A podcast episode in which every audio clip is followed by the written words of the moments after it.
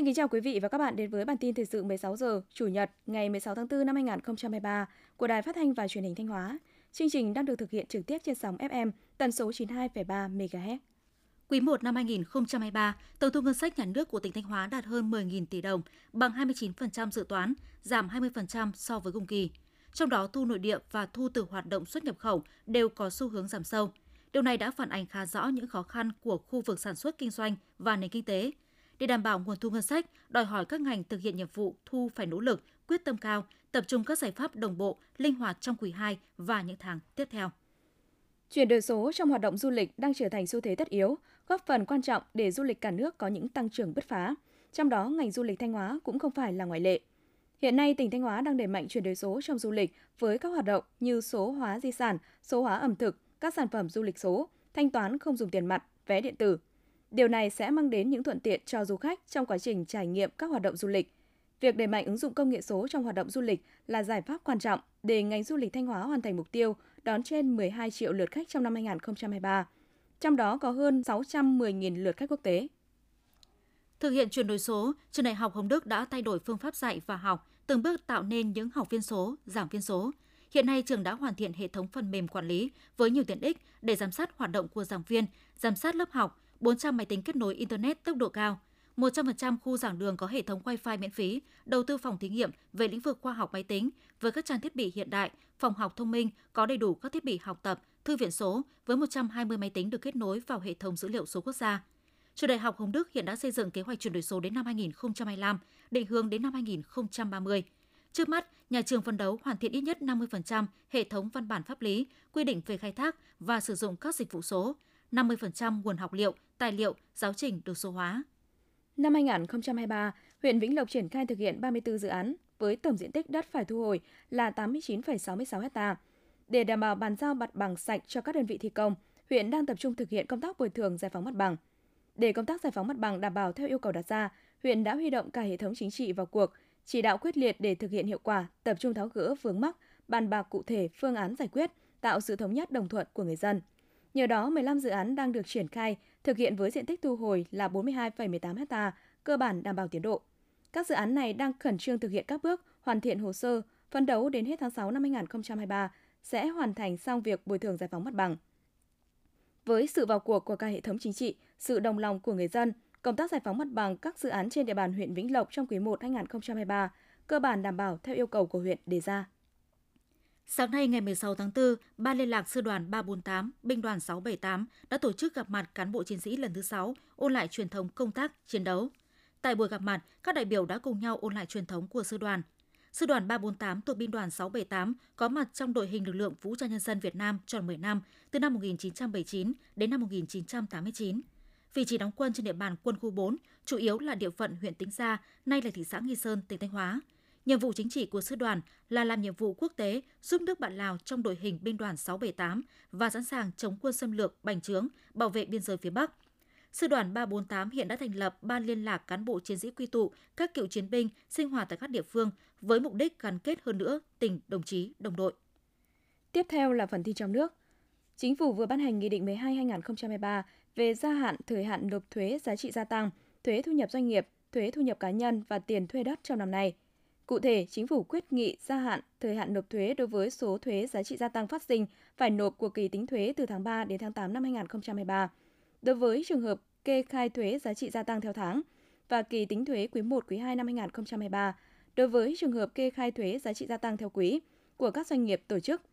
Gia hạn thời hạn nộp thuế đối với số thuế thu nhập doanh nghiệp tạm nộp của quý 1, quý 2, kỳ tính thuế thu nhập doanh nghiệp năm 2023. Gia hạn thời hạn nộp thuế giá trị gia tăng thuế thu nhập cá nhân đối với số tiền thuế phải nộp phát sinh năm 2023 của hộ kinh doanh cá nhân. Bộ trưởng Bộ Giao thông Vận tải vừa ký quyết định số 439 về việc giao nhiệm vụ lập báo cáo đề xuất chủ trương đầu tư, báo cáo nghiên cứu tiền khả thi dự án đầu tư mở rộng đường bộ cao tốc đoạn thành phố Hồ Chí Minh Trung Lương. Theo đó, Bộ Giao thông Vận tải giao ban quản lý dự án 7 tổ chức lập báo cáo đề xuất chủ trương đầu tư, báo cáo nghiên cứu tiền khả thi dự án đầu tư mở rộng đường bộ cao tốc đoạn thành phố Hồ Chí Minh Trung Lương. Bộ Giao thông Vận tải yêu cầu Ban Quản lý Dự án 7 làm việc với Cục Đường bộ Việt Nam, Ban Quản lý Dự án Mỹ Thuận và các cơ quan liên quan để tiếp nhận hồ sơ, tài liệu giai đoạn 1 của dự án, các kết quả nghiên cứu trước đây nếu có, tận dụng tối đa các dữ liệu đã có trong quá trình nghiên cứu, lập báo cáo đề xuất chủ trương đầu tư, báo cáo nghiên cứu tiền khả thi. Theo Quỹ tiền tệ quốc tế IMF, mặc dù tốc độ sẽ chậm lại, nhưng Việt Nam vẫn tăng trưởng ở mức rất cao, dự kiến đạt 5,8% vào năm 2023 và sau đó là 6,9% vào năm 2024. Nguyên nhân là sự phục hồi của Việt Nam sau Covid-19. Một phần khác là sự chuyển hướng thương mại. Một số khoản đầu tư đang chuyển sang Việt Nam và đây cũng là động lực cho Việt Nam phát triển. IMF đưa ra những khuyến nghị để Việt Nam tiếp tục tăng trưởng mạnh trong năm nay và 5 năm tới. Đó là chính sách tiền tệ cần tiếp tục tập trung vào việc kiểm soát lạm phát, chính sách tài khóa hướng tới mục tiêu hỗ trợ các hộ gia đình dễ bị tổn thương. Hội nghệ nhân và thương hiệu Việt Nam ra mắt Viện ứng dụng công nghệ và chuyển đổi số. Viện sẽ nghiên cứu khoa học, thực hiện các đề tài chương trình về công nghệ thông tin, công nghệ số và phần mềm ứng dụng trong lĩnh vực tiểu thủ công nghiệp, công nghiệp, thương mại và dịch vụ. Viện cũng triển khai dịch vụ khoa học và công nghệ như tư vấn ứng dụng và chuyển giao công nghệ, tuyên truyền phổ biến kiến thức, tổ chức hội nghị, hội thảo khoa học, đào tạo bồi dưỡng nâng cao trình độ chuyên môn, hợp tác nghiên cứu với các tổ chức cá nhân trong và ngoài nước. Theo Cục Phát triển Doanh nghiệp, Bộ Kế hoạch và Đầu tư, chương trình hỗ trợ doanh nghiệp chuyển đổi số giai đoạn 2021-2025 đã triển khai gói xây dựng lộ trình chuyển đổi số và hỗ trợ tư vấn cho 50 đơn vị. Trong giai đoạn đầu, Cục Phát triển Doanh nghiệp đã phối hợp với Cơ quan Phát triển Quốc tế Hoa Kỳ thông qua dự án thúc đẩy cải cách và nâng cao năng lực kết nối của doanh nghiệp nhỏ và vừa, tập trung vào xây dựng các công cụ, tài liệu hướng dẫn, triển khai các hoạt động nâng cao nhận thức và đào tạo chuyển đổi số cho doanh nghiệp. Chương trình đã đạt được một số kết quả tích cực, khoảng 1.500 doanh nghiệp tự đánh giá mức độ sẵn sàng chuyển đổi số để có phương hướng triển khai. Hơn 10.000 doanh nghiệp tại 40 địa phương được đào tạo trực tiếp về chuyển đổi số. Để đảm bảo tính nghiêm túc, khách quan và công bằng cho công tác tổ chức kỳ thi tốt nghiệp trung học phổ thông năm 2023, thông tin từ Bộ Giáo dục và Đào tạo cho biết, trong trường hợp cần thiết, Bộ sẽ chấm thẩm định toàn bộ hoặc một phần số bài thi. Theo đó, Bộ trưởng Bộ Giáo dục và Đào tạo sẽ ban hành quyết định thành lập hội đồng chấm thẩm định để chấm thẩm định toàn bộ hoặc một số phần bài thi hoặc kiểm tra kết quả phúc khảo của một hoặc một số hội đồng thi. Nhằm đảm bảo tính nghiêm túc của công tác chấm thẩm định, Bộ Giáo dục và Đào tạo quy định rõ, người chấm thẩm định sẽ không chấm thẩm định bài thi mình đã chấm tại ban chấm thi tự luận và ban phúc khảo bài thi tự luận. Tối 19 tháng 4, đoàn thể thao Việt Nam sẽ làm lễ xuất quân tham dự SEA Games 32 tại Trung tâm huấn luyện thể thao quốc gia Hà Nội. Việt Nam dự đại hội với tổng cộng hơn 1.000 thành viên do ông Đặng Hà Việt, Tổng cục trưởng Thể dục Thể thao làm trưởng đoàn, với mục tiêu là giành 90 đến 120 huy chương vàng và đứng trong top 3 đại hội. Ngày 3 tháng 5, thành phần chính của đoàn thể thao Việt Nam sẽ đến Campuchia dự đại hội. Ngày 16 tháng 4, giải VN Express Marathon Imperial Huế năm 2023 chính thức khởi tranh với sự tham gia của hơn 10.500 vận động viên đến từ các tỉnh, thành phố trong nước và nhiều chân chạy đến từ các quốc gia trên thế giới. Giải chạy do Ủy ban nhân dân tỉnh Thừa Thiên Huế phối hợp với báo điện tử VN Express tổ chức. Hơn 10.500 vận động viên đã tranh tài ở 4 cự ly gồm 5 km, 10 km, 21 km và 42 km qua những cung đường di sản, khu ngoại ô thơ mộng hay các khu đô thị hiện đại trên mảnh đất cố đô.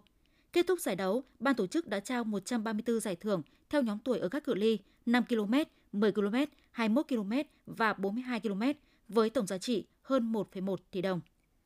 Sáng 16 tháng 4, tại phố đi bộ Nguyễn Huệ, thành phố Hồ Chí Minh, Ủy ban Quốc gia về người khuyết tật Việt Nam phối hợp với các bộ, ban ngành và địa phương tổ chức chương trình chào mừng Ngày Người Khuyết tật Việt Nam 18 tháng 4 với trên 1.000 người tham dự. Chương trình năm nay có chủ đề Thể thao hòa nhập vươn lên nhằm nâng cao nhận thức trách nhiệm của các cấp, các ngành và toàn xã hội về công tác người khuyết tật, thúc đẩy phong trào thể dục thể thao đối với người khuyết tật. Ban tổ chức đã phát động phong trào tập luyện thể dục thể thao đối với người khuyết tật và giải vô địch quốc gia môn điển kinh judo bắn cung quần vợt cho người khuyết tật.